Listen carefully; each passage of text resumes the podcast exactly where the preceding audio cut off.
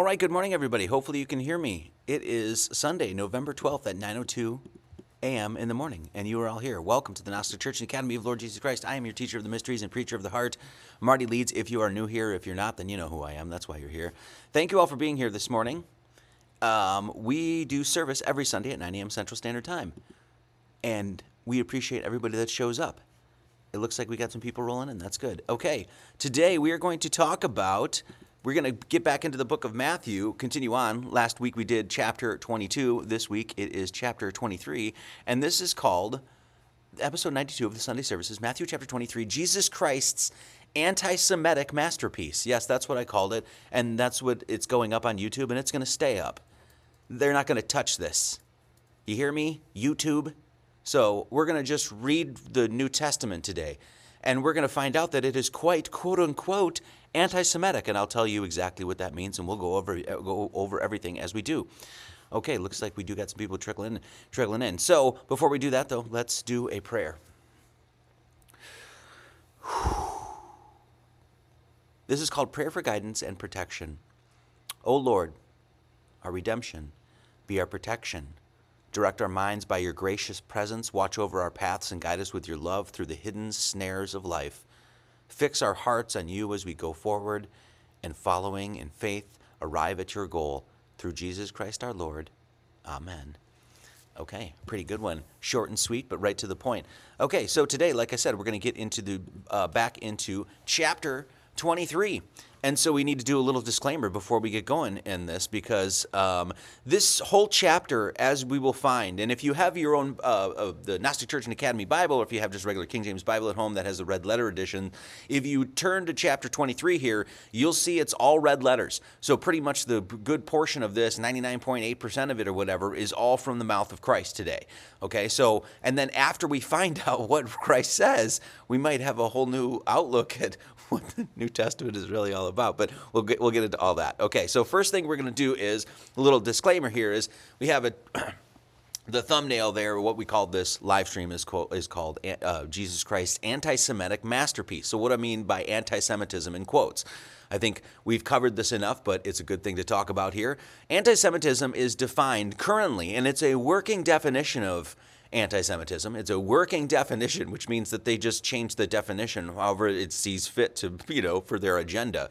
So anti Semitism is hostility. This is how it's this is how it's defined hostility to or prejudice against the Jewish people. Now, of course, we know anti Semitism, Semitism is a branch of language, and this doesn't really make any sense. Hence why it has to be a working definition, because if we actually go to the real definitions of those words, we can understand that this working definition is just horseshit. No, it's just a, it's literally a made up definition to a word and a word that's being used in order to protect a group of people. It, it literally has nothing to do with Semitism, et cetera, et cetera. So I think we all know this. But anti Semitism, this is, comes from Wikipedia, and they even tell you it's the working definition of anti Semitism. We actually read from Donald Trump as well when he did this whole. Um, um, he put out this um, announcement or whatever, basically like, oh, we need to protect the Jewish people and stuff like that. And then you know we're going off the working definition of anti-Semitism. He even says it right in his statement. So, anti-Semitism is a certain perception of Jews. Okay, well, you can have a certain perception of all sorts of things, right? So, what is that certain perception? And then it says, comma, which may be expressed as hatred towards Jews. Well, as we know, Jesus Christ does not hate. So if we're reading the red letter edition, chapter 23, of course, right from the mouth of Christ, and anybody comes along and says, Oh, you're trying to hate, that's Christ, dude. He doesn't hate. There is no hate in him. And, and as followers of him, we're supposed to do the same. So hate speech, anti-Semitism, white supremacy. Once again, little little caveat to get us going here. We're not doing any of that shit today. All we're doing is following the Lord and Savior. We're going to read right from the book and we're going to listen to exactly what he has to say. And what we're going to find out is that Jesus Christ and the entire New Testament, quote unquote, has a certain perception of Jews. And that certain perception is not good. Not good. Okay? Not hatred, though. What you'll find out, according to this quote unquote working definition of anti Semitism, hostility or prejudice against Jewish people, is Christianity. That's what it is. All you, all the Christians out there that I see, that especially these churches that are like pro-Israel and stuff like that, or these alleged Christians that don't want to touch this subject, well, you're not being very Christly. Let's just say it. And Jesus Christ will show you very clearly that you're not following, you're not taking up your cross. You're not denying yourself and taking up your cross. This shit needs to be called out, and Christ is going to do it for us. And all we're going to do is read along. It'll be fun. so, Christianity, by definition, by their definition, is anti Semitism. But it's a definition that works. it's not a working definition of anti Semitism, it's a definition that works. It calls these people out for exactly what they are. All these, um, there's a lot of new age people out there that are doing this whole like, oh, your external world just reflects your internal world. And anytime you see evil in the world, that's just your interior working. Yeah, there's a lot of truth to that. Don't get me wrong. Carl Jung all day long, you know I'm a, you know I'm a big fan. But at the end of the day, not everything in your world is is a problem internally with you. When Jews go to cut the throat of a, of a cow in a kosher style that is completely inhumane and savage and sick and psychopathic, completely immoral and unethical, that has nothing to do with my internal world. The only thing my internal world does is sees that and says, that's fucking sick. And I call it out. So this so that that whole thing, I get it, I understand what you're saying and I empathize and I actually agree with a lot of that sentiment. But you know what? There are things in our external realities that do become a problem. And guess what? Don't listen to Marty Leeds or any of these new age quacks that you'll find all over Instagram and YouTube and shit like that. Listen to your Savior because he'll tell you. He'll make it, he'll, as we will see today, he will make it crystalline clear. And he will clear the air for all these people that seem to be lost why this is so important that we're talking about this today, why we're reading from Matthew chapter 23 today and listening to our Lord and Savior is because there is a bunch of Hebrews right now that are committing genocide upon a people. That is happening. Okay? Now, we could talk about our internal worlds and how this is reflected in the external. Yes, I agree. But at the same time, we have to deal with a, an issue. And this is not all psychobabble damn nonsense as you'll see from Christ today, he comes out and is very harsh with these people. So if YouTube, you want to take this down, it, all you're going to do is tell us that it's not about really like white supremacy or hate speech or any of that bullshit. That's not it at all. If you take this down, we just know that you're antichrist. Well, we know that anyway. Leave it up, take it down, it doesn't matter. But when they say anti Semitism, what they really mean is Antichrist. When they say hate speech, what they really mean is Antichrist. When they say white supremacy, what they really mean is Antichrist. They're trying to make all of these definitions and all these different words to actually get around the fact that they hate Christians, they hate Christianity, and they want to destroy it. That's the truth. Like it, don't like it, it doesn't matter. Uh, this is something that um, good, good, good bud there, Mark Brotherson, posted on one of the last live streams. And I pinned the comment because it's unbelievably profound. Okay? And it gets right to the core of what we're talking about today. Mark says this He says, Of all the mystical teachings and religions, Jesus is always venerated or feared. Look at, look at, look at. You'll find this to be true. Even if Christ isn't their main guy, they acknowledge him in his stature. It's true. We just talked about this with the Quran. They see Christ as a prophet. You don't see Buddhists going around being like, we need to destroy Christ. No, you don't see that. You don't see them Satanists taking down pictures of Buddha or Krishna or Muhammad or Thor. It's always Jesus. Why? Because he is indeed the Word, our Lord and Savior. White magic for life, just another way of saying, Thy will not mine, be done. God bless all of us. Amen, Mr. Brotherson. Well said. Why is it why do they hate Christ so much? Why do they hate Christ so much? Because Christ specifically called out evil. Christ specifically went after, came specifically for what? The Jews. That's who he was there to teach to because they needed it the most. And he, as we'll see today, he railed against them. Buddha did not do this. Krishna did not do this, and Muhammad did not do this, and neither did Thor. All you Norse people that think you're all tough and shit like that, be like, I got Thor. He's a real man. This is a, you know, but bullshit. Christ came out and just destroyed evil. And that's what we'll see today. That's why he's hated. Because Christ not only came as the Savior, the light, the truth, and everything for mankind, but he did one better. He went into that quote unquote external reality and called out the serpents and then left that message for us, which is exactly what we need today while Gaza is being genocided. So, Matthew 23 is uh, known as the woes of the Pharisees. It's the seven woes, and it's a chapter, this entire chapter, where Jesus accuses the Pharisees of hypocrisy. Of course, he, he as you will see, he accuses them of of being in a generation of devil worshippers. It's exactly what he says. I mean, I'm paraphrasing, but that's what he meant. Um, so we'll see that this is called the woes of the Pharisees, and there's seven woes. Why seven? I think we know that, but we'll get into that in just a second. What we're going to see is even at, even through all this red letter, this is highly kabbalistic, and I'll show you. So so let's get into it. Matthew 23, chapter or uh, numero uno. Then spake Jesus, Jesus the Word, he speaks. Do you know what a, do you know what, um, when you talk about the Word and Aries, the Lamb, the Ram, and that sort of thing, do you know what that, you know what a, a, a group of, of like rams is called? It's called a herd.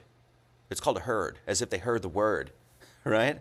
Okay, so then, then spake Jesus to the multitude and to his disciples, saying, The scribes and Pharisees sit in Moses' seat.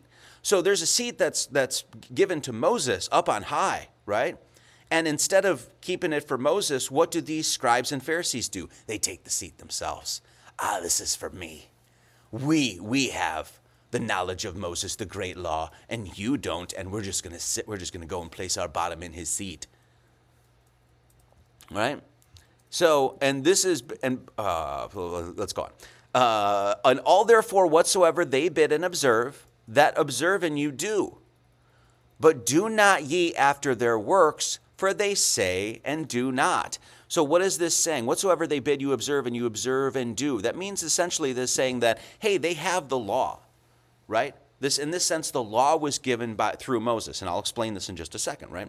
For the law was given by Moses, but grace and truth came by Jesus Christ. So we have the law by Moses, like, oh, do this and do that, and yada, yada, yada, and these are your rules, and blah, blah, blah, blah, blah. But guess what? Grace through those laws, and truth the way jesus christ is the way the truth and the life the way as we know is that that you know that ultimate the Tao the, the fluid way right so, in order for us to actually understand that law, there must be a grace. There must be a fluid Taoistic way to that law in order, in order, to, in order to make it you know, actually realized in this world.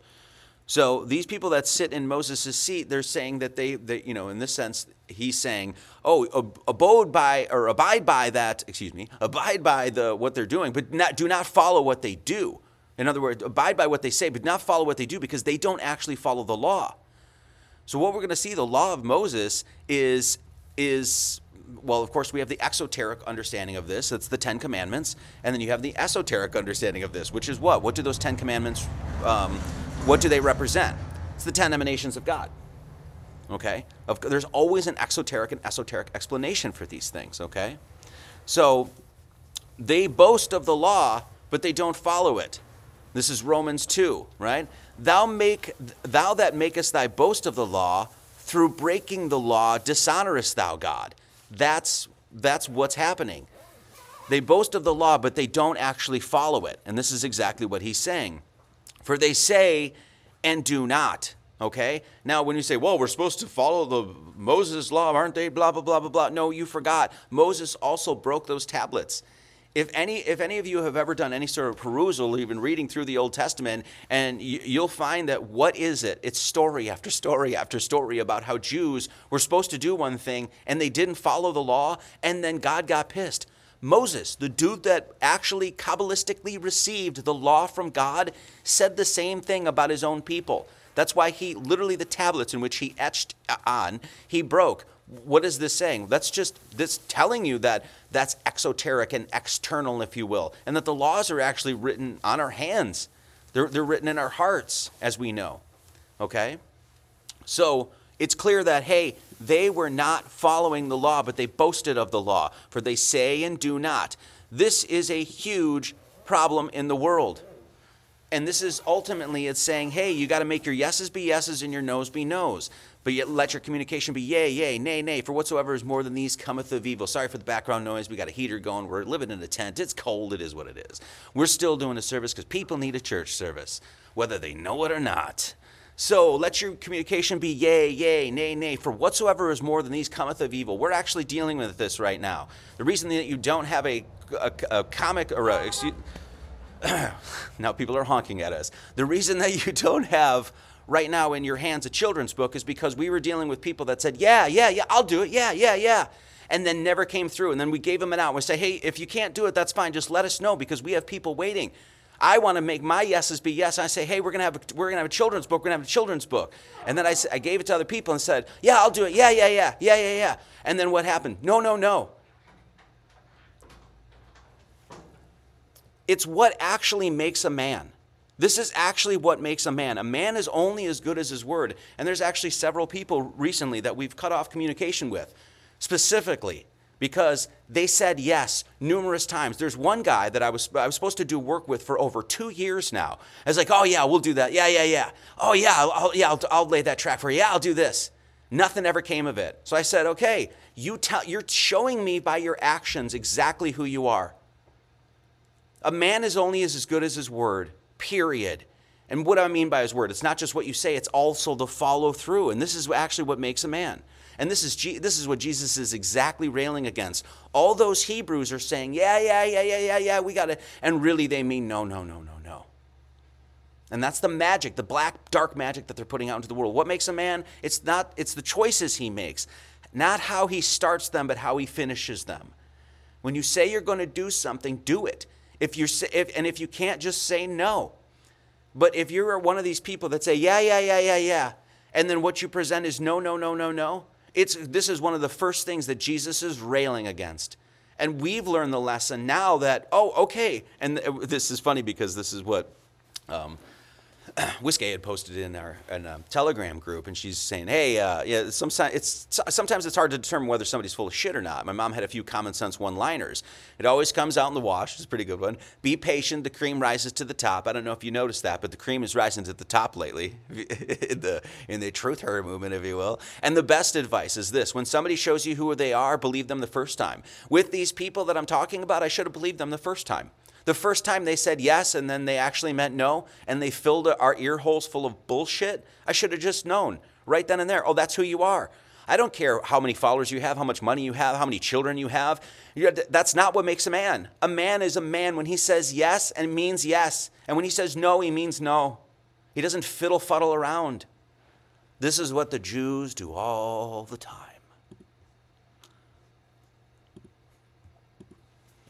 For they bind heavy, this is what Jesus continues on and says. Number four, for they bind heavy burdens and grievous to be borne and lay them on men's shoulders. But they themselves will not move them with one of their fingers. They put all the work on the Gentile and the Goyim.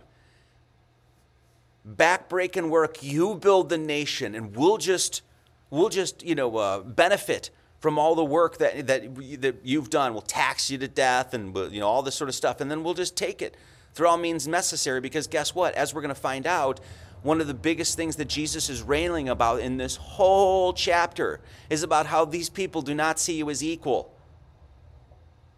And that God literally requires one thing of you to see each other as equal. And people don't want to talk about this. I don't get invited to podcasts and conferences because it's just too hot of a topic. What? Talking about the fact that people are, there's a religion out there that doesn't see you as equal? We're, we're not supposed to talk, that, that's going to offend too many people? Who gives a shit? Who gives a shit who's offended? Marty's hot this morning, can you tell?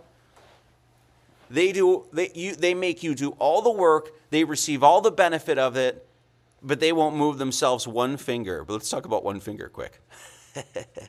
three becoming one, that's what your finger is. It's a representation of the Trinity. It's the three phalanges becoming one finger. So just just kind of funny little note there. It's like they won't do anything for the divine. They won't lift one finger for the actual actual divinity which is recognized in every single human being. Good or bad, evil or godly, the divine spark is within all. Jews don't see it that way, and that's what this whole thing is about. You do all the work, we'll receive the benefits. Five, but all their works they do for to be seen of men. and they make broad their phylacteries and enlarge the borders of the garments, of their garments. They make broad their phylacteries. This is basically, they, they do everything to be seen of men instead of seen of God. To do everything for what? For God, for the glory of God, because it's the right thing to do. They don't do that. They do it so they could see, oh, look what we're doing. Look what we're doing. Um, before actually before we get into that, let me just say this: when they talk about, um, sorry, this is a little bit out of order here. When they talk about, oh, we're not going to lift one finger, you're going to do all the work. This is what Jews have been throughout history. They'll tell you themselves. Jews are not conform, uh, con, excuse me. Jews are not confined solely to middleman roles, though many of the roles Jews occupy do can be seen in such a metaphorical sense. Okay, they're middlemen. They're the in-between guys. You do all the product and stuff like that. Then there's the, the, the people, you know, the consumers that want to buy that. I'll get in the middle, raise everything, and then I won't actually do any of the work. Um, this is what they've been throughout history. Middlemen specialize in performing crucial activities involved in the purchase and sale of goods, right, in their flow from the producers to the ultimate buyers. When really, more back in olden days, what? It was just be the producer to the buyer, that sort of thing. He's an intermediary well, as we're going to see when we're talking about spirituality here, when we're talking about the Spirit, well, there, you don't need an intermediary. We have Christ, and we'll get into that. Okay? This is why they're called merchants. So from the ADL website, it said, oh, the happy merchant is an anti Semitic meme depicting a drawing of a Jewish man with heavily stereotyped facial features, et cetera, et cetera, et cetera. Right? We know of this. He's called the Happy Merchant. Why did why did William Shakespeare call his his um, play The Merchant in Venice, which is literally quote unquote an anti-Semitic play? Because this is how they've always acted throughout history, and they're doing it now. They're not lifting a finger. They're in finance. They don't actually produce anything. They just move money around. Mass immigration. They don't actually. They just move people around. Porn. They just make your daughter, you know, whatever, dance in front of a camera and then sell it. That's it. Media. What do you think? They're taking actual information and then distorting it and then giving it to you. What a jeweler, right? Of course, what you know when you talk about diamond merchants and things like that, right? This is what this is the role that they play. And then then he says this. Sorry. And he says this. Uh, they make broad their phylacteries and enlarge the borders of their garments. What are they saying there? They're trying to make themselves bigger and badder than they actually are. This is what animals do when they puff up their feathers when it's when it's like a, a, parrot or owl or feral cat, whatever, parrots will try to make themselves appear larger by puffing up in hopes that they will scare their predators. You see the cats do this, all sorts of things. They'll puff themselves up to make them look bigger. It's a sign of it's their sign of superiority and not backing down, especially in their territory. So once again, what are they saying? They're enlarging the borders of the garments. They're trying to make themselves look superior. That's what he's saying. They're not, of course, as we'll see in the rest of this. So what is the phylactery? So it says here, let's go back here. It says the phylactery make broad their phylacteries. What is a phylactery? This is an important thing to know because this is Kabbalistic. It's what it is. And this is why I say it's so important to understand Kabbalah. Tefillin. Uh, it's called the tefillin or the tefillin strap. And what it is, is it's two cubes attached to a strap that is wrapped around your arm Seven times. Seven times it is. Okay, let's get into this. So, phylacteries are a set of small black leather boxes with leather straps containing scrolls of parchment inscribed with verses from the Torah. That's what they're in those little boxes there. Tefillin are worn by adult Jews during uh, weekday and Sunday prayers.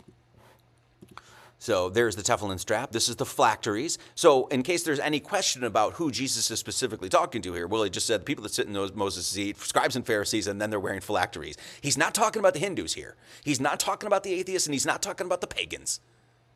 Okay? How in the world did Christianity miss this for the last how many hundreds of years or whatever it is? Maybe not that long, but you get my point. How was this even missed? So that's a phylactery. It's called the tefillin. It's a mitzvah that binds your heart, your mind, and your actions together into a single wholeness, wrapped up inextricably with the one who spoke and the world came into being. So, once again, when Jesus is saying, Oh, observe all the things that they observe. Oh, absolutely. Do we want to bind our heart and our mind and actions together into single wholeness? Absolutely, we do. Do we want to wrap ourselves inextricably up with the one who spoke the world into being? Absolutely, we do. Absolutely. Now, are we going to follow them that do that? No, because they say one thing and do another. And because of that, everything that cometh from them is evil. phylacteries worn during prayer. There it is. And you can see it's two cubes. We'll get into that. It's two cubes. There's one cube that puts right on your what? Right on your third eye. That's exactly where, right? It's your forehead, right? And then there's one that put, that's put on your arm, and it's to, it's fa- it's uh, one is tied to the arm, and the other is placed on the head, and one is is is points towards the heart. The one on the arm points towards the heart. So it's the heart and the mind wrapped up in in the hand and the arm, as we'll see. Okay. So this is, you know, your classic, you know, Shlomo Goldstein there, and he's reading from the Torah, and he's got his cubes. Okay. So now when they wrap this on the on the arm, they can see they wrap it seven times. Where is this one here? Let me show you this. They, ooh, where is it? Sorry. Uh, they wrap it seven times. They wrap it three and four.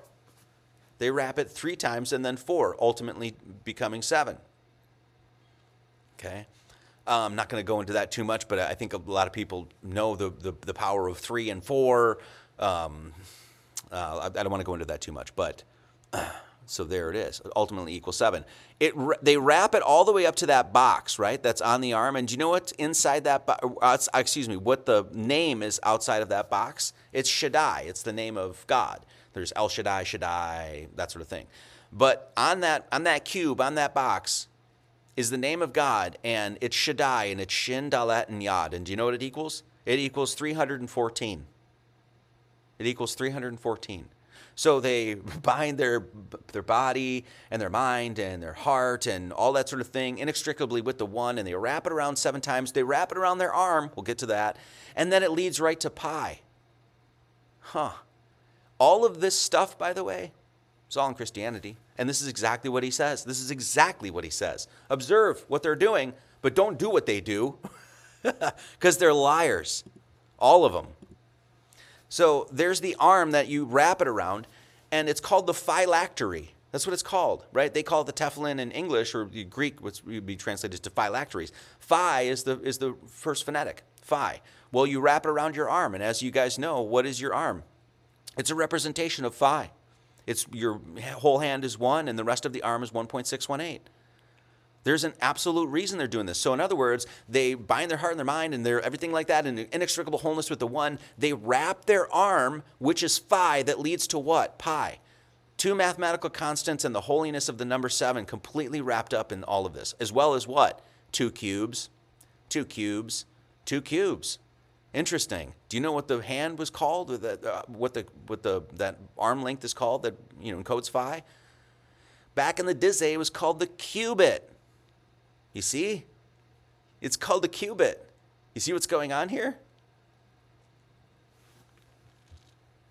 I'll say this again. I'll say this again. Adam, Adam Green, where are you, bro? So, and love the uppermost rooms at feasts, and we'll get back into the cubes in just a second because this, this will be directly encoded mathematically in the verses. And love the uppermost rooms at feasts and the chief seats in synagogues so okay, so well, well where are they? Right?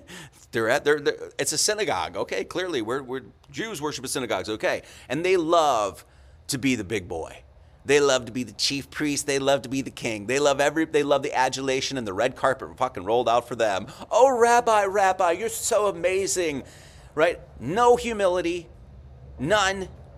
You, do you, are you going to see a rabbi living in a tent in a shed? No.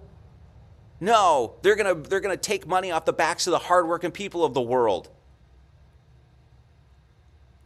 Seven, and greetings in the markets, and to be called of men, Rabbi, Rabbi. Oh, Rabbi, you're so amazing.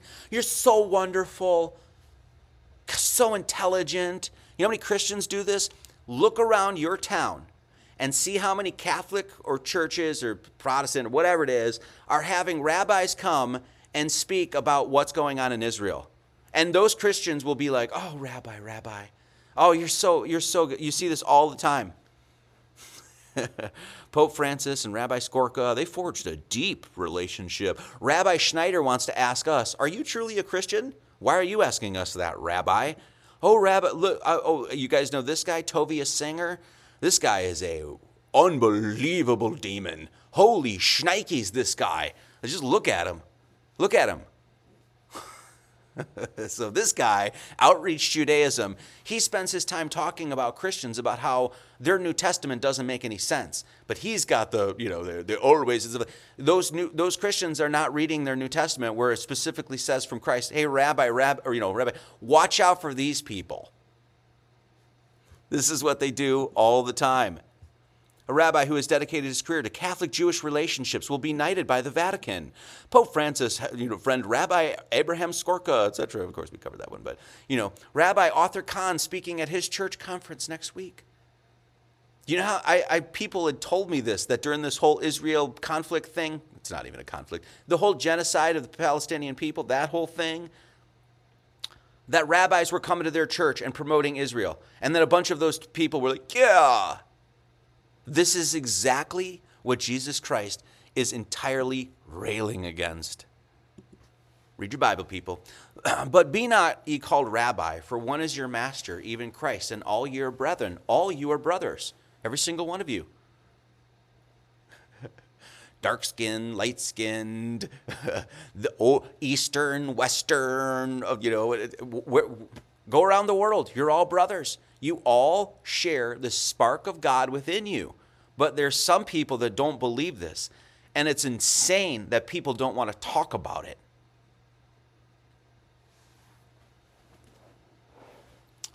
For one is your master, even Christ. There is only one God.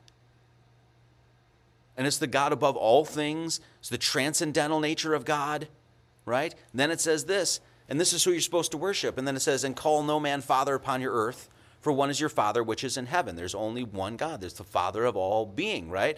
And so a lot of people that read this, literalists, is like, you're not supposed to say Father and blah, blah, blah, blah. Obviously, this is esoteric. Obviously, obviously this is esoteric, and it's saying exactly what we said last, last week about taxes and jurisdiction. Know your authority. Who's your authority? It's your master, it's your leader, it's who authored you. That's the Father in heaven. That's why he says, Call no man Father but God. This is what it means. It's an esoteric statement to say, There is no authority over you except God Almighty.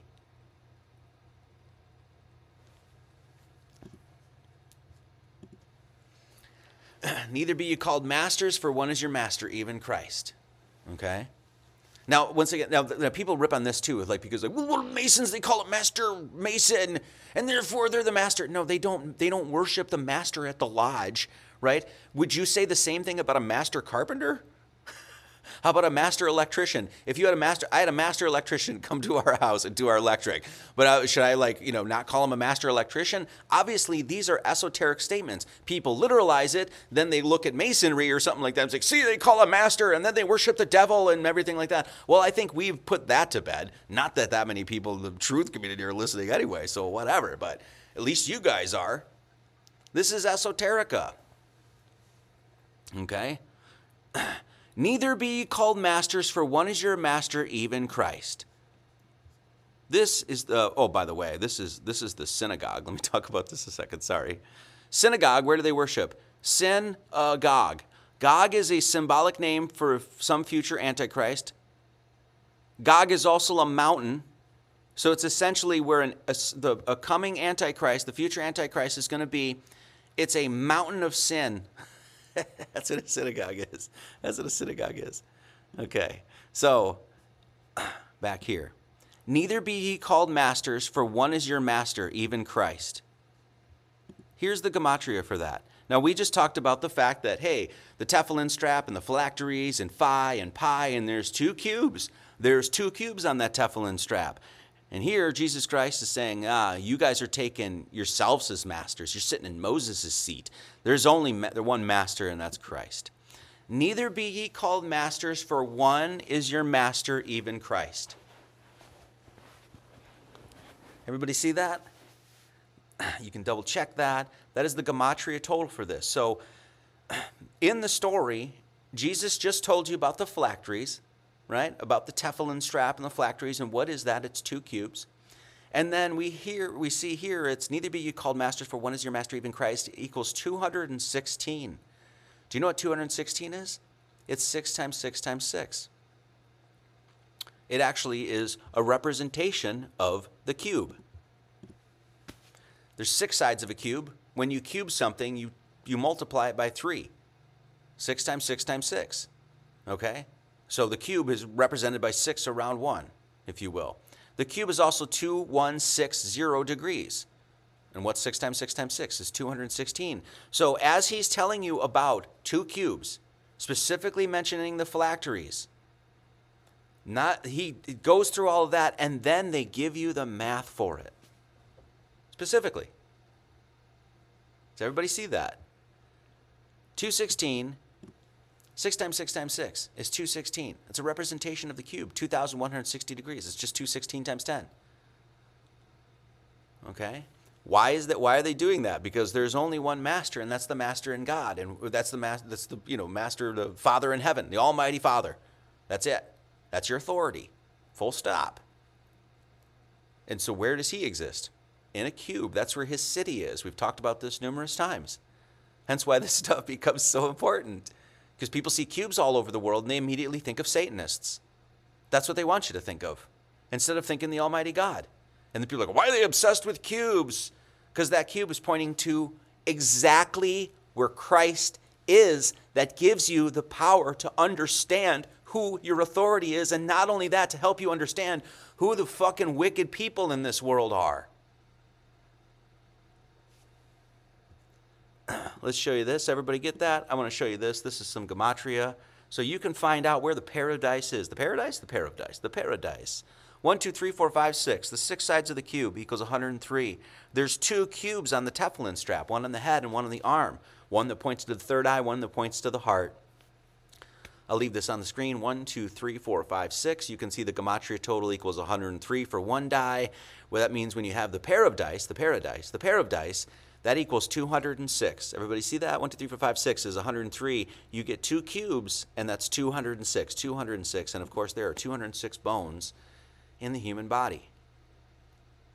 So all of this stuff that's literally pointing to within you, the cube that's you know that the God within you, that eternal spark, that divine spark that exists within all beings, that the Jews do not see that that way. Here's the math to point that out.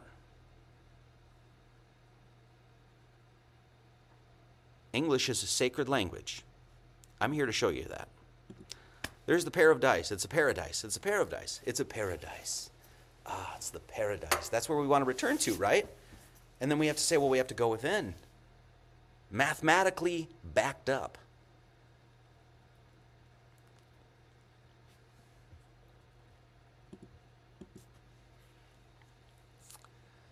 Luke 23 43, this is the last words of Jesus, seven last sayings of Jesus. Why seven?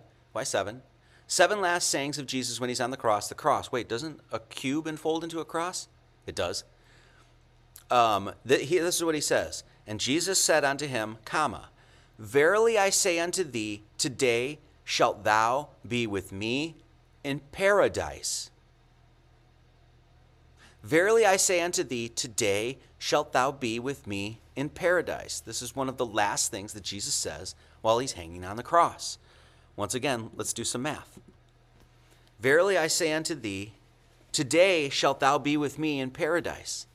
Do you see what that equals down there? 207. Well, you know that one of the things that we, one of the common rules of gematria, even in even in Hebrew gematria. It's actually where uh, one of the places that I learned it. You can add or subtract one to get to your total. There's no bullshit here. This is I'm just laying the math out, all from a sevenfold cipher. Verily I say unto thee, today shalt thou be with me in paradise. 207. Take one away from that. What do you have? You have 206.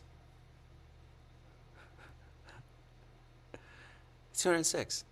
207 minus 1, the rule of Kollel, accounting for 1. And we've talked about this before. What's the one that you have to count for?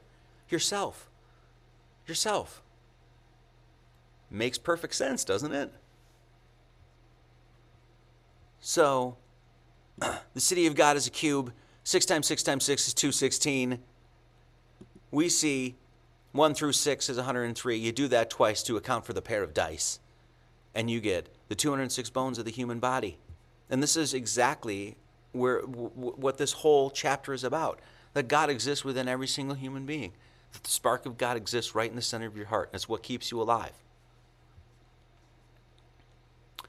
One more thing here. So there it is, 207. See that? Everybody like that? Isn't that tasty? Isn't that tasty and delicious? Um, further confirmation that what, what I'm saying is absolutely mathematically c- confirmed. Uh, Jesus, when you multiply Jesus, it's 4,320. Well, the degrees of both of those die or 4,320. Jesus is saying, You have your one Father in heaven and your master, which is Christ. Neither any master but Christ. Right? And, and if you follow him, you will return to paradise. You'll return to that place that the original sin happened, and you'll go back into that paradise. You'll go back into the orchard, as they call it in, in, the, in the Hebrew Gematria, or Hebrew Kabbalah. Um, and you return and unite with God. This is a picture, several pictures of paradise. And I want, you, I want to ask you guys, what do you see there? As you can see, there's, you know, there's Jesus, and he's, he's, ah, be gone with you, Adam and Eve. You ate from the tree and stuff. What do you see there? Looks like a pie, doesn't it? Marty might be onto something here. There's a pie, huh? Look at that. There's another one. You see? You see? You see?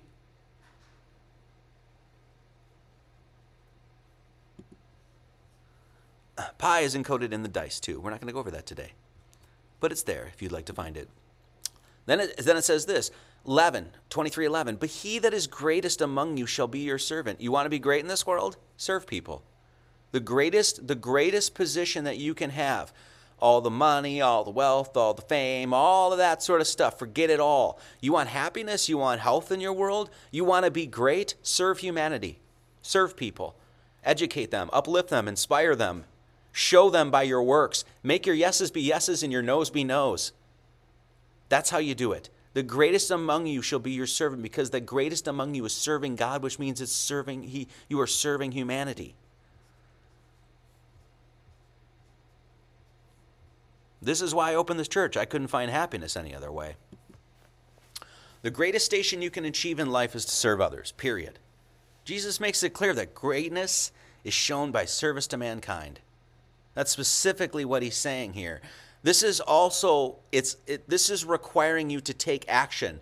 Service to others is charity. This is why the new the, the King James Bible when it says it says um, you know the, th- the the three great virtues, right? Faith, hope and charity. It's not and even though charity is synonymous with love, they don't use the word love. They use faith, hope and charity. Why? Because charity is love in action.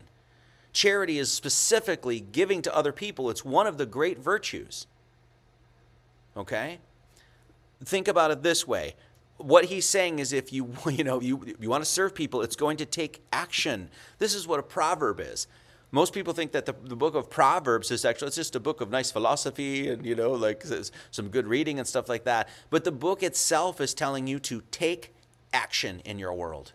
Proverb a proverb is a short, pithy saying in general use, stating a general piece, a truth or piece of advice. So, but a verb is what? It's an action state or occurrence. So when you break up literally phonetically, proverb, proverb, pro meaning you're for, taking action. That's what a proverb is. So when you read a proverb, it's not just, I'm going to read this proverb and I'm going to uh, lay my head down at night and go to sleep and it's going to sound all nice. No, that proverb is there for you to specifically take action in your world to bring charity into the world, to be in service to others. And when you do that, God will see that and he'll be like, I'm going to give you information. I'm going to, I'm going to, you're going to be my conduit now. I'm just going to flow right the fuck through you, dude.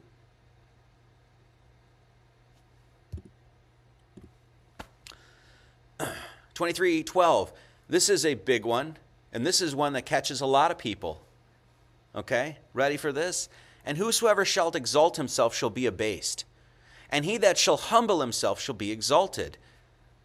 How many people exalt themselves all the time? And when you exalt yourself, guess what? You can actually be quote unquote successful. You can get followers and money and, and fame and likes and shares and people that think you're awesome and all this other stuff by exalting yourself, by talking about how awesome you are all the time. Oh, I'm awesome. I'm just killing it. Right? Exalting yourself here can give you success in the material. It can absolutely. But it will not help you in the immaterial. That's not my opinion. That's Jesus Christ saying that. In the physical, you can talk about how awesome you are, and people be like, "Yeah, he's talking about awesome. I'll follow him and listen to him and stuff like that." Doesn't matter how, how truthful you are, whatever. But you exalt yourself, and you can have quote unquote success. But that's not going to help you in the metaphysical. That's not going to help you in getting into heaven, if you will. And this is exactly what he means. And whosoever shall exalt himself shall be abased. And he that shall humble himself shall be exalted. A lot of times, these people that exalt themselves, it's a, it's a, it's a cover. Ego is often a cover for insecurity. I don't know if you guys know this. When somebody goes around talking about how awesome they are, them, you know, or whatever, a lot of times it's they're hiding something or a lot of or it could be that people or they could just have you know their heads so full of nonsense that they believe their own bullshit for far too long this happens all the time Okay? What is humility? Humility is, is of course, humility is the quality of being humble, lowness, small stature, uh, baseness, you know, lowly, that sort of thing, on the ground, literally on the ground from humus, earth. Okay? So what does this mean? On the ground, that means you are on the level with everybody. You've humbled yourself. You don't think that you're lower down in hell.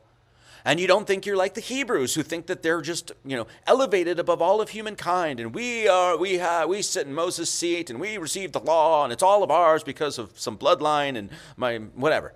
Right? No, you're on the ground. You see everybody as equal. Every single human being on earth has the divine spark within them, even your enemy. Guess where I learned this? Freemasonry. Freemasonry. Again, truth community shit in the bed. Gotta say it. There's nothing else I could say, man. Freemasons, this is what on the level means. People think they're hiding the flat earth. No, keep reading. Never over, never under, always on the level. This means I'm on the level with you. I recognize that we're both here on this flat, stationary, beautiful, God, God's beautiful green earth here. That's flat. And we're on the level. I see you as equal. I don't put myself above you, I don't put myself under you. Never over, never under, always on the level. This is what Masons demand of you to see everybody. And this is why they allow all religions in. Well, except Judaism. They actually, the lodges of old used to kick out Jews. Why? Because they didn't see this this way. This way. Look it up. Talked about it before. Mean on the level, part on the square. Masonry is not the problem, it's the solution. Masonry, let me say this again Freemasonry is not your enemy, it's actually the solution. Because Freemasonry is the one that was trying to pass on all of this deep information that we're unveiling in the Bible today. Hence why I said many times over the years if you like what you're listening to at the Marty Leeds, you know, the Gnostic Church and Academy here, at some point you're going to have to go shake hands with a Freemason. You meet on the level and you part on the square. You meet on the level. You see one another as equal. And this is what humility is all about. And this is what I actually learned working at jobs over the years, right? Like all, a lot of the bosses I had, most of the bosses I had were actually really, really cool. So I was blessed in that in that sense. But I have worked with people that were CEOs or whatever that they just thought that their shit didn't stink. They just thought that they were better than, you know, the people that they were in charge and shit like that. Well, guess what, dude? If it weren't for the quote unquote underlings under you, you wouldn't have a business. Which means that any of those CEOs or whatever that think that they're all stuffy and better and shit like that, they're they're they're lost. They're they're in they're in the they got their head full of uh, rabbits, if you will. They have to pull a rabbi out of their head. Okay? You treat the janitor with the same respect as the CEO because without both, the shit don't work. And that's humility. That's seeing people as equal. I might get preachy, but I never, ever see myself as better or worse than anybody. I'm preaching because I have things to say. Seek God daily, but seek Him in your heart, not outside of it. And when you find Him, stand with fear and trembling like the cherubim and the seraphim, for your heart has become a throne of God. But in order to find God, become humble as dust before the Lord. For the Lord abhors the proud, whereas he visits those who are humble in the heart. Wherefore he says, To whom will I look but to whom that is meek and humble in heart? Well, I don't know how else to say it, but God has visited me and the humility of my heart, and hence the only reason I can do any of this shit. Rudolf Steiner has something to say about humility as well. The humility those who are lower than we are and at those whose expense we have been able to rise must be present everywhere in the world. If a plant were able to think It would thank the minerals for giving it the ground in which it can lead a higher form of life. And the animal would have to bow down before the plant to say, and to say, To thee I owe the possibility of my own existence. In the same way, every man should recognize what he owes to all the rest of nature. So also in our society, a man holding a higher position should bow before those who stand lower and say, But for the diligence of those whose labor on my behalf, I could not stand where I do. That's, that, my friends, is called true Christianity.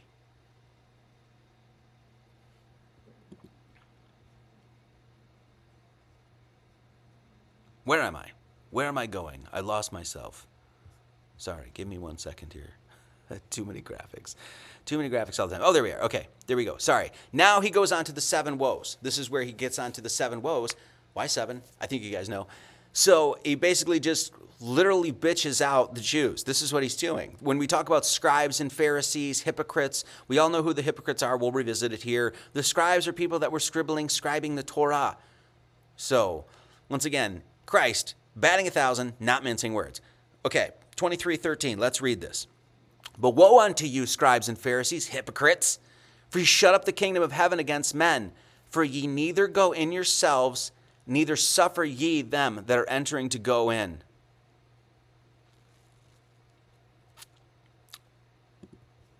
Let's break this down. Woe unto you, scribes and Pharisees, for ye shut up the kingdom of heaven against men, for neither you go in yourselves, neither suffer ye them that enter to go in. Shut up the kingdom of heaven against men. What does this mean? It, it means exactly what Jesus said before.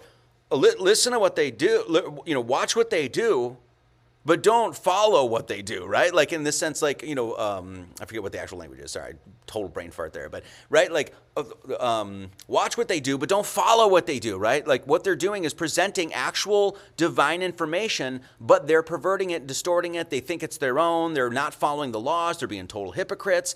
So what is he saying? He's talking about Kabbalah here. This is what he's saying. He's talking about the holy sciences. They have the holy sciences. They do but they're not following any of them. They're completely perverting and distorting God's holy word. And this is why Jesus had to come. Okay? So, shut up the kingdom of heaven against men. The kingdom of heaven, it's hiding the holy sciences. That's what it is. It's hiding Kabbalah. They understand, a lot of these Jews understand the you know the the divinity of the, you know number symbolism and geometry and the actual cosmology and blah blah blah blah blah. But they don't tell you. They don't go out and try to teach you. No they lie to you. And so they shut up the holy sciences for men. Then they ye neither go in yourselves. So they shut up the holy sciences. They shut out everybody. They don't teach anybody. And then they never go in and actually do the internal work that is required for you to allow christ to rise within then they say, Neither suffer ye them that are entering to go in. They are preventing people from understanding the divine. So they shut it up, they lie or whatever, right? They never do the internal work themselves, and then they prevent you from understanding that.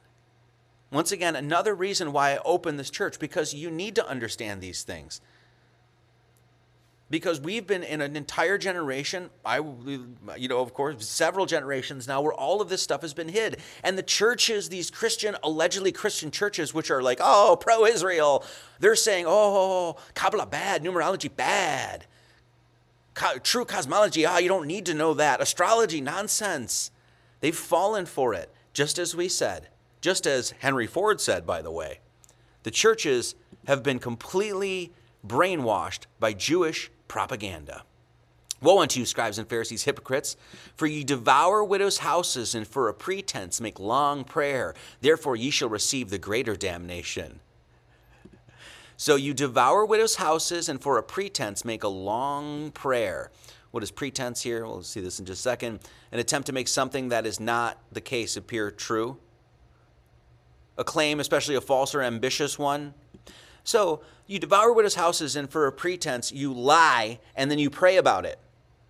This is what they're saying. That's what he's saying. You eat up women that have had their husbands, they're dead. So now the husband is usually the person that would make the money in the, the family, right? So now, and probably that they had their house on some sort of loan or whatever that sort of thing is, right? So the husband dies, the woman is left, you know, husbandless and uh, can't make money and stuff like that. So instead of the Pharisee and the scribe going in and be like, we'll take care of you, we'll do the godly thing and we'll just make sure you have a home. No, they devour them up. And then when they devour them up, they pray about it. Think about that shit. And then Jesus tells them exactly what's up. Therefore, you shall receive the greater damnation. Do, have, do we have any of that thing like, do we have any of that going on in our world, like devouring widows' houses? I don't know. You guys remember the housing crisis? The growth of the predatory mortgage lending, unregulated markets, a massive amount of consumer debt, the creation of toxic assets, the collapse of home prices, subprime mortgages, predatory lending, all of this stuff. The housing market was created and it fell because of Jewry, because of merchants that were moving money around. how, how was I supposed to give this sermon today without railing against the Jews, and like I, this is why I made that whole like you know uh, that um, disclaimer before this whole thing to YouTube. Like you're gonna keep this up because all we're doing is reading the Bible, so you guys can all just shut your mouths. Ah, hate speech. No, no, no, no, no. There's no hate going on here. Jesus is just explaining what's actually going on in our world. You devour widows' houses and then you pray about it.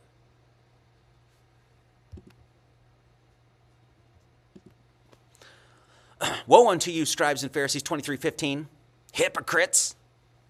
For ye compass sea and land to make one proselyte, proselyte. And when he is made, ye make him twofold more the child of hell than yourselves. Let's read this again. For ye compass sea and land to make one proselyte. And when he is made, ye make him twofold more the child of hell than yourselves. Um, let's go. Oh my lord, too many graphics, too many graphics today. Proselyte, right? A person um, to proselytize, right? A person who is converted from one opinion, religion, or party to another. So th- what they're saying is they compass sea and land. They go all throughout the world and they try to convert people into what? What are Jews proselytizing? Satanism. Satanism. That's exactly what he's saying. You go, you compass sea and land, and you convert people into your sick ideology and sick worldview where you devour widows' houses and then pray about it. That's what they're proselytizing. And then you have Christian churches that are saying, Oh, Rabbi, Rabbi, oh, it's so amazing that you're talking about murdering children in Gaza. You're such a man of Christ. Speaking of Jews, proselytizing, Satanism, what has happened to America? Why is America going to hell? What's going on, guys? Why is it all going to shit? Oh God, we've seen, in, even in our own time, the absolute moral and ethical decline and decay of our society. Is this just natural? Is this just what happens? No, it's what happens when Christianity declines in the late 1970s, allegedly anyway, I don't know what the, how how true these numbers are, okay, or whatever, right? But we do know that there has been a decline of Christianity. So throw whatever numbers you want at it. It's obviously been drastic and serious, right? So since the late 1970s, 90% of people in the United States thought identified as Christian or you know, Christ adjacent, if you will, right? So. Uh, here's another one. The in U.S. rapid decline of Christianity continues at a, a rapid pace, right? Both Protestantism and Catholicism are experiencing losses of population share. I wonder why. I wonder why. Just as Henry Ford said, is because the Jew got a hold of the uh, of the church in, in, in doctrine, in literal in liberalism, and so in so-called you know socialism and things like that. They pussified Christ, is what they did. They made him this frickin' pacifist. He's like, oh, Christ loved everybody. Yeah, he did love everybody. That didn't mean, just like we love everybody here at the Gnostic Church and Academy of Lord Jesus Christ. And no one will tell us any other way, uh, you know, anything else. Christ loved all those people, but he called their ass out too. You can be firm with somebody and still love them. You can say, hey, you're being out of line and still love them. Hey, you can say, hey, you got yourself wrapped up in some demonism and I love you and I want you to stop. The reason things are going to shit is because Christ has left the hearts and minds of people in the United States. And if you're looking for any other issue, any other reason, you're, you'll fall short. I'm here to tell you that. I've learned enough over the last 12 years. Jews are proselytizing Satanism. And that is why our world has gone to shit. And when they do that, this is what they said. They make people twofold more the child of hell than yourselves. Think about all those children right now that have eaten up Jewish propaganda and are cutting their tits off or cutting their penis off or taking drugs. It's a child of hell. That child is living in hell right now.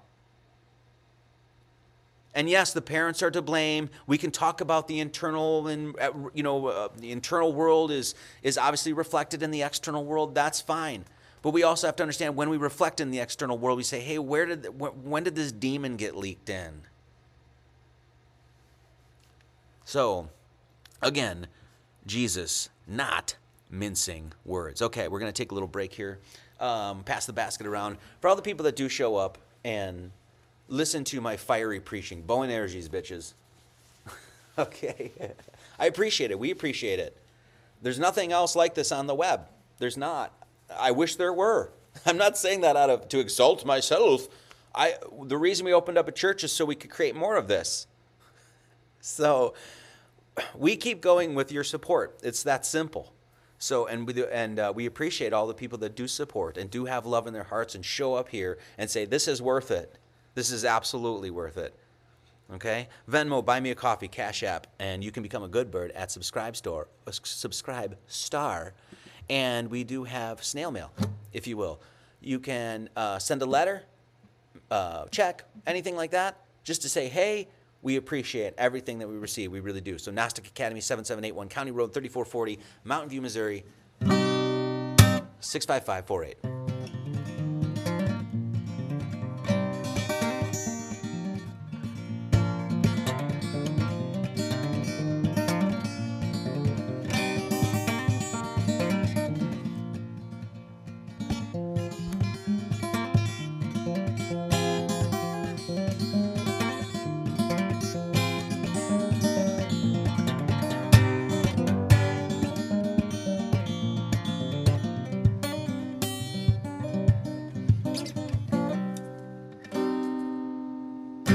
Sorry, there was another verse there, but I'm slightly out of tune, so I'll save you guys the earache. Okay, I really we really appreciate everybody that does stop by and supports the academy here. Thank you all very much from the bottom of our hearts. Let's keep a rockin'. Mental note: tune your guitar before the service. 2316. Woe unto you, ye blind guides! You're blind. The third eye is just covered over with calcinated, right? Which say, Whosoever shall swear by the temple, it is nothing but whosoever shall swear by the gold of the temple, he is a debtor. Of course, we want to be a creditor, not a debtor, right? You guys know that. That's a that's this is all law terms and stuff like that. Which, by the way, the word law is it's a it's allegedly an acronym for land, air, and water. That all is kabbalistically encoded. I'm gonna hold I'm gonna do a whole sermon on that, just on the word law itself, what that means, what it's pointing to, that sort of thing. That's uh, I hope to do that anyway. I'll tie it into something anyway. So we want to be the creditor, not the debtor, right? So whosoever shall swear by the gold of the temple, he is a debtor. Ye fools and blind, for what is greater, the gold or the temple that sanctify the gold? Once again, this is all esoteric. Completely esoteric. And not talking about the actual temple and there's gold in that temple and then you swear by the gold. Of course, this is what the Jews are saying. It's like, well, well, no, no, you're you're you're a debtor because you're swearing by the gold of the temple. Well, what's the gold of the temple?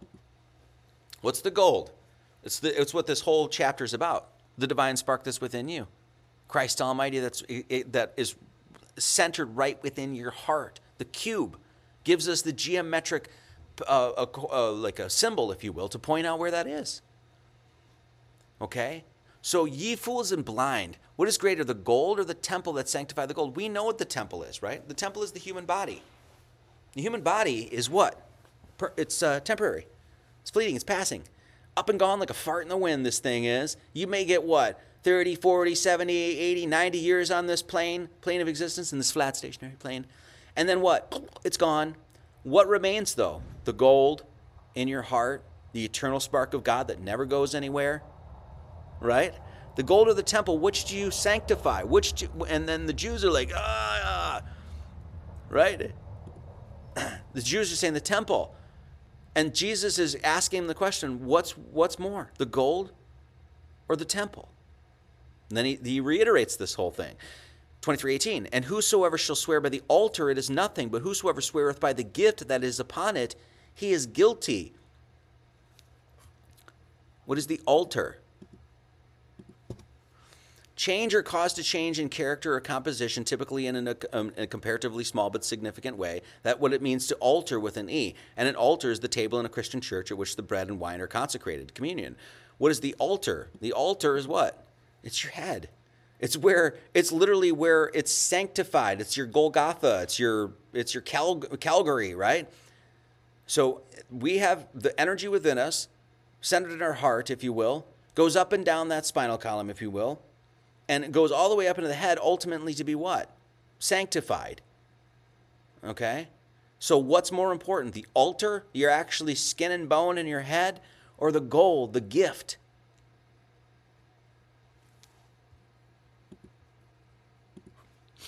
What is that gift? Of course, the gift is the eternal life, and that's the eternal spark of divine that's within you. You fools and blind, for whatsoever is the gift or the altar that sanctify the gift. It's the gift. Whosoever there shall swear by the altar sweareth by it and all things thereupon. You're swearing instead of by the eternal divine spark of God within, the eternalities, you're swearing by the temporary, the temporary. You're living in the world as opposed to what? living in the, in the mind of Christ. Okay? And this is what these Jews do. This is why they worship money. There it is. There's the altar and the gift. Okay? And whosoever shall swear by the temple sweareth by it, and by him that dwelleth therein. So you swear by the temple, you swear by the altar. You're gonna. That's who. That's that's um. What do I what do I say? That's what you'll be tied to. Okay. But if you swear by what? heaven and the throne of God and by him that sitteth thereupon okay and he shall i'm sorry let me let me actually read this 23 22 and he that shall swear by heaven sweareth by the throne of god and by him that sitteth thereon okay what is a swear? Now people swear this basically means a promise. It's a vow. It's you're making a solemn statement or promise undertaking to do something or affirming that something is the case. So you're affirming you're affirming that ah it's the temple. Ah it's the altar. It's my body. It's the head. It's this you know no no no no. It's none of that. It's the immaterial, metaphysical divine spark within you. That's the gift. That's the gold. That's what you identify with.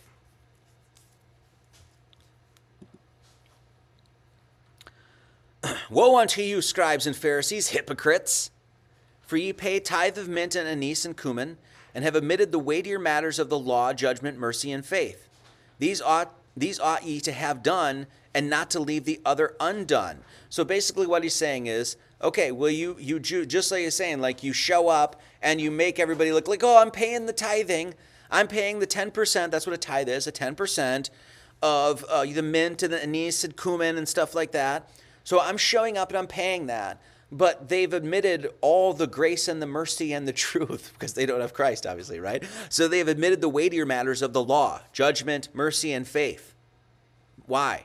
because they don't have Christ. They're just show they're just there to show off. They're just there to make broad the garments. Their phylacteries. Look at me, Rabbi, Rabbi.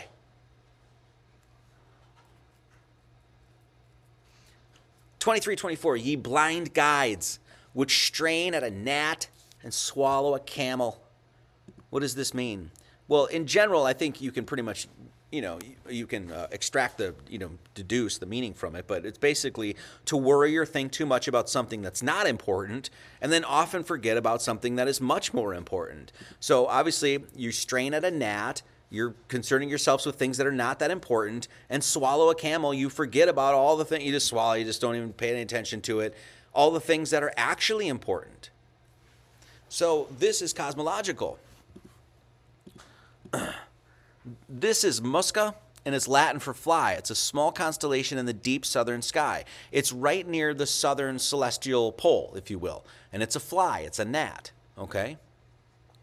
The camel is Camelopardalis. And so there's Musca on the top there, which is a gnat, it's a fly, and it's sitting right near the southern celestial pole. And then towards the top there, it's Camelopardalis. And that's towards the North Pole or the North Star, Polaris, right? And that's what? This is heaven and hell. I'll show you that in just a second. So there's a swallow a camel, Camelopardalis, strain at a gnat, musca. You strain at things in the southern hemisphere and you don't pay attention to things in the northern hemisphere. Get it? Me show you. So there's the camelopardalis, which is Polaris, which is what? It's pointing to that place that that which we found all over the world, little native tribes. They all talk about this point is like literally the point where you go up and out of the material, metaphysical, eh, beyond physical and metaphysical, into literally a realm in which all words fail. Forget it. Forget numbers, symbols, names, all of it fails. You have no more descriptors. It's done. That's what Polaris represents. Your reunification with God Almighty, a very place in our cosmology which you can look up into the sky and see it every night. Up there is a camelopardalis. It's a giraffe. It's a camel. It's a leopard. But um, it's it's you know your camelopardalis. So that's heaven. And then the gnat is what? It's the Musca. It's hell. So let's read this again. You blind guides, you don't know your way through the stars. which strain at a gnat, you concern yourselves with all the things of hell, all the things in the southern world, everything that's below us, and you don't give two shits about what's upstairs. You swallow a camel. Get it? it's genius. It's fucking genius. It's just ge- this is why I fell in love with this stuff because that right there, my friends, is absolutely genius. This is exactly what he said, Jesus was talking about in the last, I think it was the last one, where he talked about go find the people in the highways. Right? Remember that? It was all it was the the the the parable of the wedding banquet. And he's just like, go out and find all the people in the highways. Well, there's a highway and then there's a low way. And this is exactly what this is all about. You swallowed the camelopardalis and you didn't give a shit about heavenly things. This is what I wrote on uh, Instagram here. To strain a gnat and swallow a camel is a phrase from Matthew 23 and generally means to worry or think too much about something that is not important, often forgetting about something that is much more important. The gnat in this phrase is the constellation Musca, and the camel is constellation Camelopardalis. The message from Christ becomes clear when you assign its proper cosmological symbols, when you are not when you're not blind and you can guide yourself through the heavens, if you will. The Jews, who Jesus is railing against, as you see in this entire chapter, focus intensely on bringing hell to earth, which is exactly what they do. They strain at a gnat. And they forget entirely the divinity of heavenly things. They swallow a camel. Once again, Jesus, our Lord and Savior Christ, batting a thousand.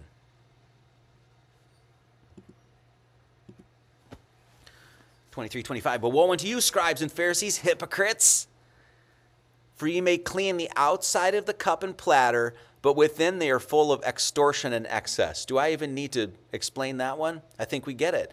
Outside, you're like, oh, I'm so for peace and love, and and inside you're a rat, you're full of ravaging wolves, a den of vipers, wickedness. 23, 26, thou blind Pharisee, you don't see the light of Christ. Cleanse first that which is within the cup and platter, that the outside of them may be clean also. Once again, pretty pretty straightforward. Your internal world is a damn mess. You're full of hate and cursing. But ex- externally, it's Rabbi, Rabbi, oh, look at you.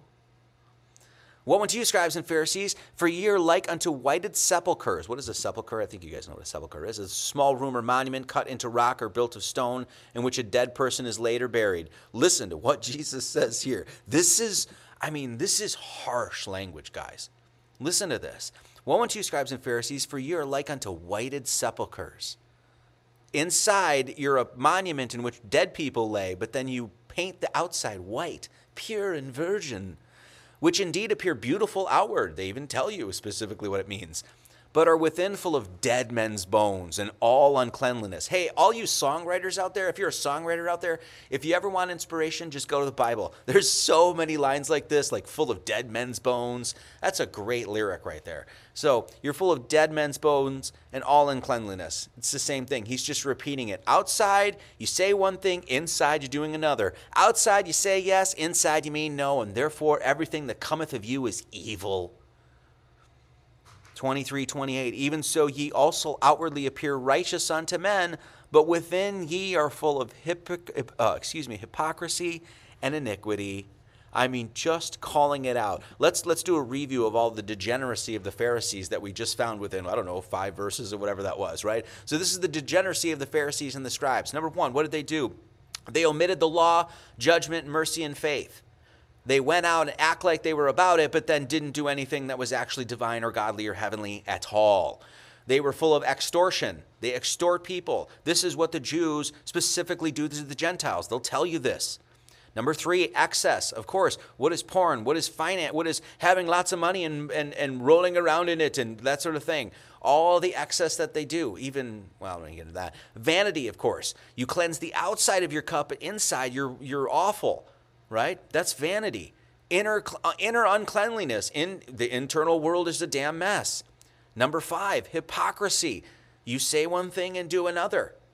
This is once again why I said from now on, Jennifer and I have at least uh, have made a hard line where it's like, if you say yes, you better mean yes. Otherwise, we don't want to hang out with you. Why? Because I'm following my Savior. Pretty simple. Number six, iniquity, immorality. So these Jews are, they omitted the law, judgment, mercy, and faith are full of extortion, excess, vanity, inner, uh, inner uncleanliness, hypocrisy, and iniquity, immorality. Once again, Jesus not mincing words, being pretty damn harsh. 23, 29, Woe unto you, scribes and Pharisees, because ye build the tombs of the prophets and garnish the sepulchres of the righteous, and say, If we had been in the days of our fathers, listen to this, if we had been in the days of our fathers, we would not have been partakers with them in the blood of the prophets. If we would have been around, like just this is like Jews would today would say today or something like that. Well, if we would have been around, we wouldn't have killed Christ back in the day. Oh yes, you would have. And then you it even says in the book here it says, "Wherefore ye be witnesses unto yourselves that ye are the children of them which killed the prophets." You, you are the children. You can say whatever you want, like, oh, I wouldn't have done that. But you've learned your entire worldview from your fathers. You didn't listen to God, you listened to men. You followed the Talmud. That's who you're listening to. So, and that's who you are today. So, back in the day, yes, you would have absolutely been killing the prophets. And then he says, and this is, of course, this is what he says first. Woe unto you hypocrites. I think we've covered this enough times before, but um, what do you, you know, this is the Bible repeating this once again. This is not just like one Matthew chapter 23, just some off chapter and where he gets really mad at the Jews. No, it's throughout the whole thing. This is what Jews are really scared of. Christians actually understanding their good book, because then they would make sense of the world, what's going on today, and then they would fix it. But apparently, well, I don't want to go on. Woe unto you, scribes and Pharisees, hypocrites. Woe unto you, scribes and Pharisees, hypocrites. The hypocrites, the hypocrites, where you love pray standing in the synagogue so people can see you and say, Rabbi, Rabbi, look at how large your garment is. Hypocrites. It's all they are. Then he says this. What is he saying here? Pay, pay close attention. He's saying, Oh, if you you are just like your father. Back in the day when you were when they were killing the prophets, you would have done the same. And then he says this 23:32, "Fill ye up then the measure of your fathers. Ye serpents, ye generation of vipers, how can ye escape the damnation of hell? Well, there's only one way, come to Christ. That's it. So, what is he saying? Phil, you would have done the exact same thing as your fathers. You learned from your fathers. Now he says, You fill ye up the measure of your fathers. Ye serpents, you're a generation of vipers. What is this? This, my friends, is what's called a generational curse. And it's alive and well. We talked a few live streams ago about magic spells and words and what you say into the world and how it actually creates metaphysical demons this sort of sense. When you when you you know what you speak, what you create, that sort of thing, and that Jews for generations have been creating devils, demons with their speech, with their actions, what they do, their hypocrisy, their iniquity. This is what they've been doing. Then guess what? Then they, they compass land and sea and they proselytize to get all of you to follow their demons. And that that's a very real thing. So then we say, well, Jews that are born into Judaism and, and Jewry and following their fathers, what are they? They literally are caught up in a demonic spell. This is a generational curse. It's a very real thing. And guess why they wanted to pervert and distort the Christian doctrine so much? So that the next generation would have devils in their heads, a den full of vipers, serpents. And they'd be like, yeah, it says in a book Israel, so I, I think we need to murder children.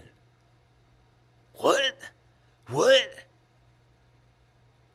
Eastern Orthodoxy says about ancestral sin or generational curses, some identify it as an inclination towards sin. Amen. A heritage from the sin of our progenitors. That's exactly what's going on. Living the sins of our fathers, if you will. Ancestral sin is, they say in Eastern Orthodoxy, is removed through baptism. you got to come to Christ, Jews. in other words, ancestral sin, generational sin, ancestral fault. This is a this is a an idea that's been known a very long time. I think we need to talk about it more. It's the doctrine that individuals inherit the judgment for the sin of their ancestors. It's exactly what's happening. Children are raised up by those fathers and mothers that are, that are, that are literally placing demonic ideas into their head, self righteous, self important, sacred, and profane ideologies in their head, and they're demonic. They actually, this, this demon in this sense, absolutely lives in the metaphysical realm. Do you know how ancient people um, personified those demons or symbolized those demons? Constellations, guys. Why do you think there's Hydra and Hydrus and Draco and now look at all the cultures around the world, like the Grecian cultures, whatever, and how many heroes did you find fighting a serpent? What is this? That story is above. Hence why Jesus even told, you know, even gave you cosmological uh, or constellations, the gnat and the camel. what is a generational curse?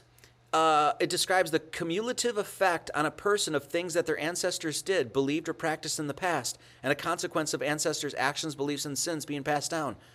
If you don't think that's happening, I don't think you know what's going on in the world. You know what I mean? Like, that's absolutely going on. And hence why I said it's so important to understand that you're a magician. Because the black magicians are going into those Christian churches that are that are, supposed to be white magicians and they're creating more what a den of iniquity. This is why it's so important to understand magic. What it actually is, what it actually means, what the words are actually defined as. Because as we said in that live stream, this is happening all the time. You're doing it all the time.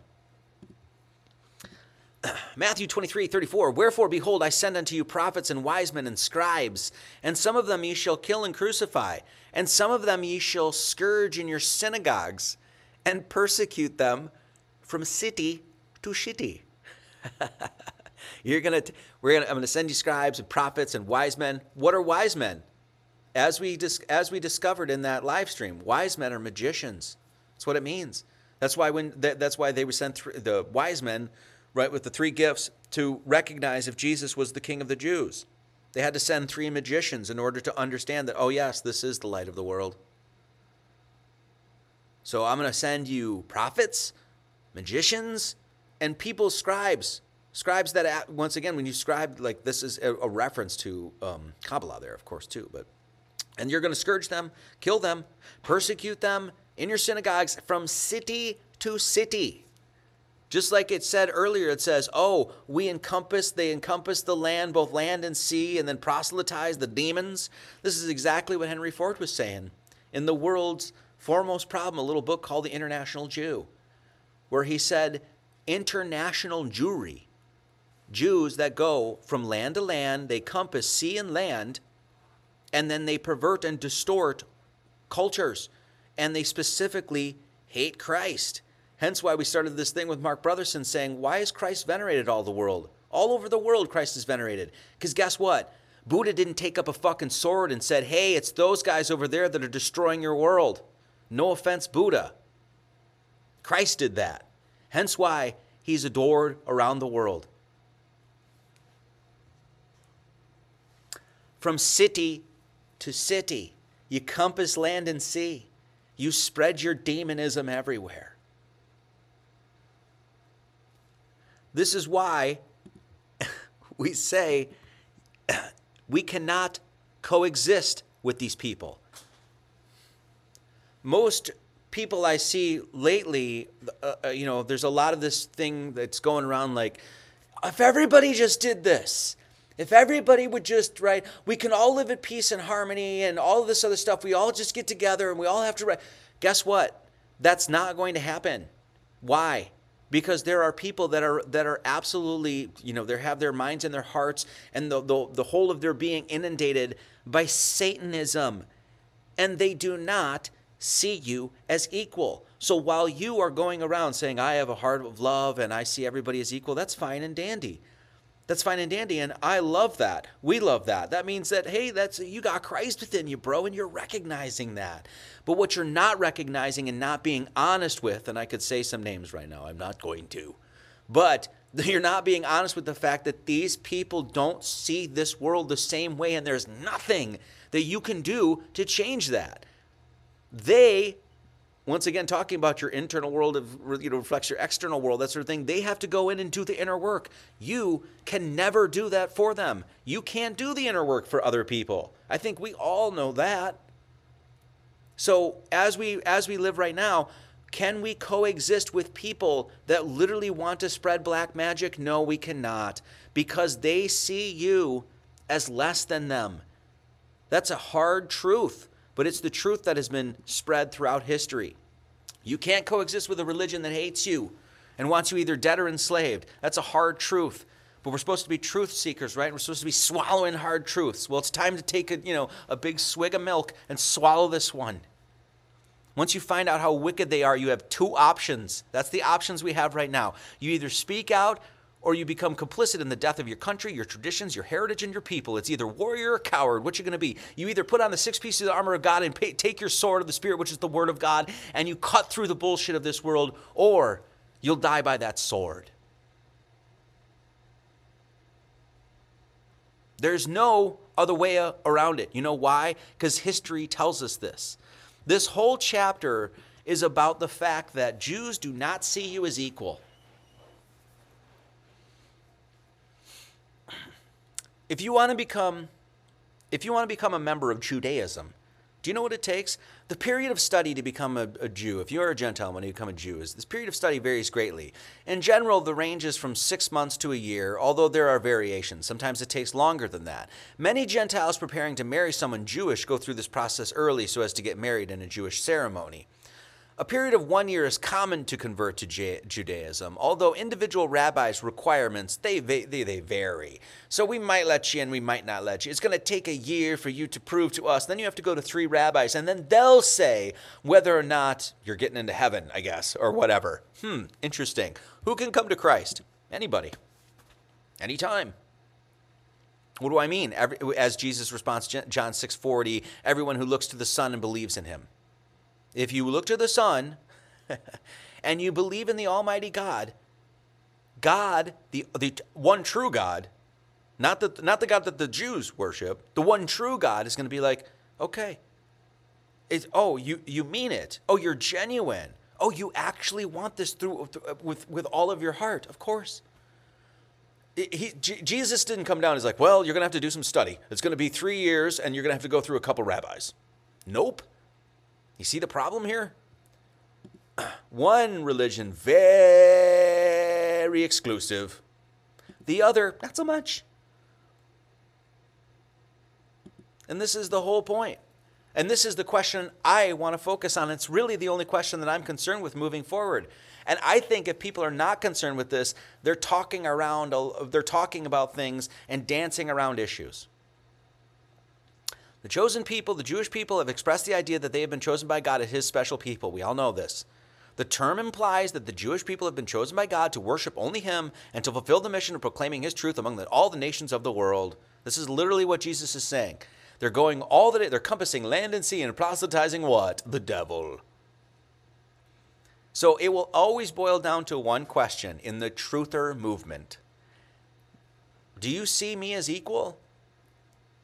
Because I could get in a room with Arabs and Hindus and atheists and and black people and white people and men and women and all this other shit. Give me a, a smorgasbord, a, a diversity of diversity of people, except a Jew. And you know what's going to happen? Chances are, if you put all those people in the room and you say, "Do you see everybody in here as equal?" divinely and physically, not physically, of course, we have physical differences, but divinely inside, does everybody here have that divine spark? The people I, su- I surround myself with say, Of course, of course. But Jesus Christ, not Marty Leeds, not Brother Marty Leeds or whatever, Jesus Christ is telling us that, well, guess what, guys? I have to I have to cut a whole chapter here, 23 in red letters, to let you know that there are people and you're not going to change their opinion. Because once again, it's an internal work. And those Jews have a lot of internal work to do. We all do. So, will, so this is the question I want to have. You invite me on your podcast, this is the question I want to have. Let's talk about the people that do not see each other as equal. Let's go from there. What about Building 7? Don't give a fuck. What about the lies of history? Don't give a shit. What about Tartaria? Who cares? Right in the here and now, do you see me as equal or do you not? Because that's what I'm talking. Democrat, Republican, don't give a shit. This is the conversation that we need to have. I'm going to have it. This is why Jews throughout history have been put into slums, into pogroms. There's, a, there's an explanation for this. Because we cannot coexist with a people that don't see you as equal. It's that simple. And that's why I said make pogroms great again. Oh, it's so terrible. I don't think so. I don't think so.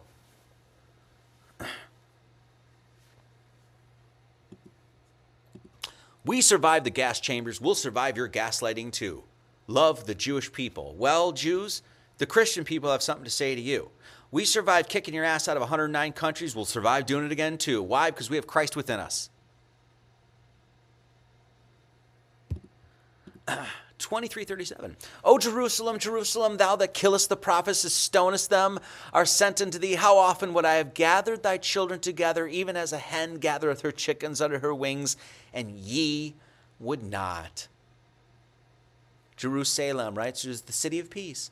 Oh, the city of peace, the city of peace that kills prophets. Whoa, what, what, what? Right? I have gathered together thy children just as a hen gathers her chickens under her wings. But you did not. Why? Because you're a chicken that puffs out his feathers and doesn't see all these other hens as equal. And hence why he says 2338 behold your house is left unto you desolate empty nothing in it but rats and frickin' cockroaches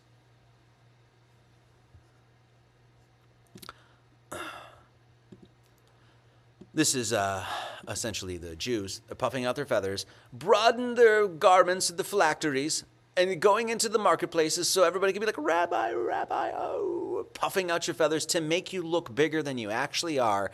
And down there, that's Christ. That's Christ gathering together the flock and protecting them.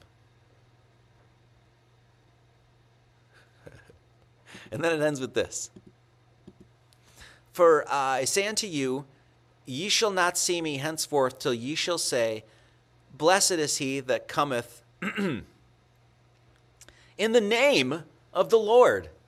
There it is again, ending the entire chapter with what we talked about two live streams ago magic. The magic spell. Well, he spent this entire chapter just railing against the Jews. You, you, we all saw it together here. And then he ends with, well, you know what? You're not going to be blessed until what? You come in the name of the Lord. Why? Because that name is unbelievably powerful. It's, it's the thing that actually breaks black magic spells. That's what this whole chapter is about. Jews thinking that they're better than everybody and puffing up their feathers and saying, Look at me, I'm superior. And then we have Christ, the truth, the way, and the life that says what's actually there. Oh, we're all little hens. We're all little little pecking birds. And we need that that master hen, if you will, to the master which is Christ, to uh, to protect us. And that's what will give us our protection. And if you and if you come in the way, in the name of the Lord, you will be just like those hands, you'll be a gabbard. You will be a gabbard. All right. Thank you all for listening to me rant today, because that's really what this was. Couldn't help it. Couldn't help it. Had to do it justice. You you read it along with me. You saw how harsh those words were. That's not some pacifist Christ coming in and be like, "Well, I guess we should just let them be." No. No, you read it there. Red letter just reaming and railing against the Jews, and that's why we had to do it. So, if you'd like to become a good bird, you can become a good bird at Subscribestar. You can become a Phoenix bird and a Keeler bird, Cygnus bird, or you can become Tom of the P, my bird. That's right. All right, and of course, we do have snail mail. You can make uh, uh, donations if you want, or just send a letter, whatever you'd like to do. Gnostic Academy, 7781, County Road 3440, Mountain View, Missouri, 65548. And of course, we do PayPal, we do Venmo, Buy Me a Coffee, Cash App, Subscribe Star. I haven't looked once at the chat today. Um, so I hope you're all doing well. I've just been completely focused on this message. So we'd like to say uh, thank you to Content Safe, always killing it for us, getting us on Odysee and uh, BitChute and that sort of stuff. And we do have accounts on, uh, we're all on, on all the podcasting places, like, um, I don't even know what they are Spotify, Podbean, Apple Music, something. But then, yes, we do have accounts on BitChute, Rumble, um, Odysee, but the best places to get it are Rumble, Rokfin, and YouTube. Okay, if, because that's we're trying to stream from there every week now. So uh, you can also get this at the Flat Earth, Sun, Moon, and Zodiac app. That's right, the Sunday sermons are there, and you can get the app and find out that your Earth is flat and stationary, and you can find your friends on it. It's amazing. You can go to the church store as well and support the fine work that we do. Um, lots of things. So, um, also want to say thank you to Daniel Hager, who sent us. Look at this. I'm a fan of cake and gold, but he sent silver and pie and I'll take it. So awesome. Thank you so much. I forgot to say thank you uh, last time for uh, this, so I really appreciate that. And um, I think we have some donations. I think my wife's sending them to me. Um, yes, she is. All right, we'd like to say thank you. We got some uh, um, we got some mail. Bruce Hutton, um, thank you so much, Bruce. Sent uh, two checks. Uh, thank you. He was like, "Well, I know it's not much. Hey, we really appreciate it. Anything you send, any just even a letter, we appreciate it. Teague Mackin sent a card. Thank you so much, Teague. Uh, we really appreciate it. Love you, brother. Daniel Hagar, Whiskey. Whiskey, thank you so much. I think we forgot to thank you last week because we are completely scatterbrained right now and all over the place. So we thank you so much. Valerie Gutierrez, thank you. Deb and Mike McNally, mom and dad, thank you so much. They're watching our dogs, and we really couldn't do this right now with, without them. So um, I couldn't do any of this shit without them. My parents have been unbelievable, an unbelievable support network over the years. So thank you so much, Lee and John Steele, our neighbors. We love you guys so much. Adam, Mr. Permy Bear, and all the crew over at Legacy Repair and Remodel. We thank you guys so much. They're really killing it for us and helping us out as we go here. So um, we really appreciate that. Let me get this on the here. There we go. Let's do that. Um, super chats. Andrew Masonette. Good morning, all you lovely people here in church. Good to see you, Andrew. Truth be spoken. Truth being spoken here. Yes, it is. Yes, it is. Small Axe. Missed the past three weeks live, but watched them all numerous times since. So good. Thank you, Small Axe. It's good to see you. Luca. Andrietta, $12. In memory of my beloved son, Tristan. Oh, we're sorry for the loss of your son. May God, uh, may God bless you and, and uh, be, uh, be easy on his journey. Much love to you, Luca. Um, Janine Grassi, love you both so much. Thank you. Alan Woodward, thank you so much for crushing Matthew chapter 22, Cor- Corby Olson. I think this was last week. Daniel Hagar, once again, thank you so much. John Vina, the truth seeker. Oh, my Lord. And again, John Vina, Jared Poole. Oh, my God. Thank you so much. Crushing it as always. James Duane, thank you so much. Benjamin DeForge, you're the man. Corby Olson. And we had some on Venmo. Oh, thank you. Andrew Sutherland, Sunday 11 5, kicking ass and taking names. Krista, thank you for the Sunday service. Thank you so much, Krista. Jennifer McLaughlin, 3377. Awesome. More enlightenment. Thank you, Brother Marty and Sister Jen. You are welcome. Robert Quessenberry, uh, thank you so much. David Weiss, I can't resist scanning a QR code. It's an OCD issue. I understand, Dave. We understand your issues, Dave. I have many of them myself. Alex Meter, $20 for Sunday. Thank you. Anna Medina, good to see you. Thank you so much. Eric Cosell, 25 Thank you so much. Oh, we had some PayPal too, and we also have the Good Birds and Subscribe Star, and we're gonna thank we're gonna make a do- master donation list and put that on the Telegram group for all the people. David McDonald, Gavin Cross, Kurt Dingle, Bruce Parson, Joshua Croft, William Christie, uh, Jeremy Hines. If you get down and choral every day, you're saying prayers to the devil, I say. Ha ha. Nice, thank you. And then that's awesome. William Christie also said, Good luck with the yurt and your fiberglass face. Yes, my face is a damn mess right now. It's been an unbelievable nightmare, but we're a good we're we're making it through it, right? All things with the power of God we can do. Okay, that's going to do it, guys. Thank you so much. We're going to play a song by, uh, his name is Uncle Larry Tom Bukovac, and he has a channel called Homeschooling 101 on YouTube, and I'm pretty much obsessed with this channel. If you're a guitar player, this guy is the shit. He's an unbelievable guitar player, and so we're going to listen to a song that, that he uh, wrote. So, all right, that's going to do it for me, guys. Thank you so much. We will see you um, next week. Where I think we're just going to continue on with math, the the book of Matthew, because I'd like to finish that up before um, before the new year, uh, before Christmas, actually, so that we can uh, continue on with the book of Mark. Because, uh, uh, excuse me, not the book of Mark, the book of John. Excuse me, stumbling over my words. Book of John. We're going to continue on. So, okay, that's going to do it, guys. Thank you so much. Oh wait, I got to do this. I got to do my my ending, my proper ending. May you always keep yourselves in the love of God, looking for the mercy of our Lord Jesus Christ unto eternal life. May his grace be with you all. Amen. Love you guys so much. Thank you for being here. Thank you for your attention. Thank you for your support. Uh, it means the world to us. All right. Uh, this is a beautiful song, by the way. Very beautiful song, so I hope you enjoy it. All right. Um, that's going to do it. Guys, be good to one another out there, okay? Um, and we will see you next week. All right. As always, many blessings and much love to all.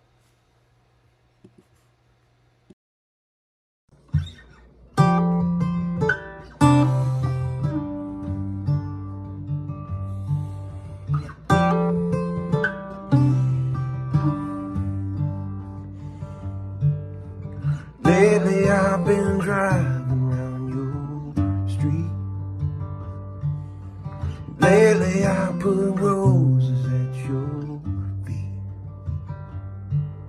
Remember back when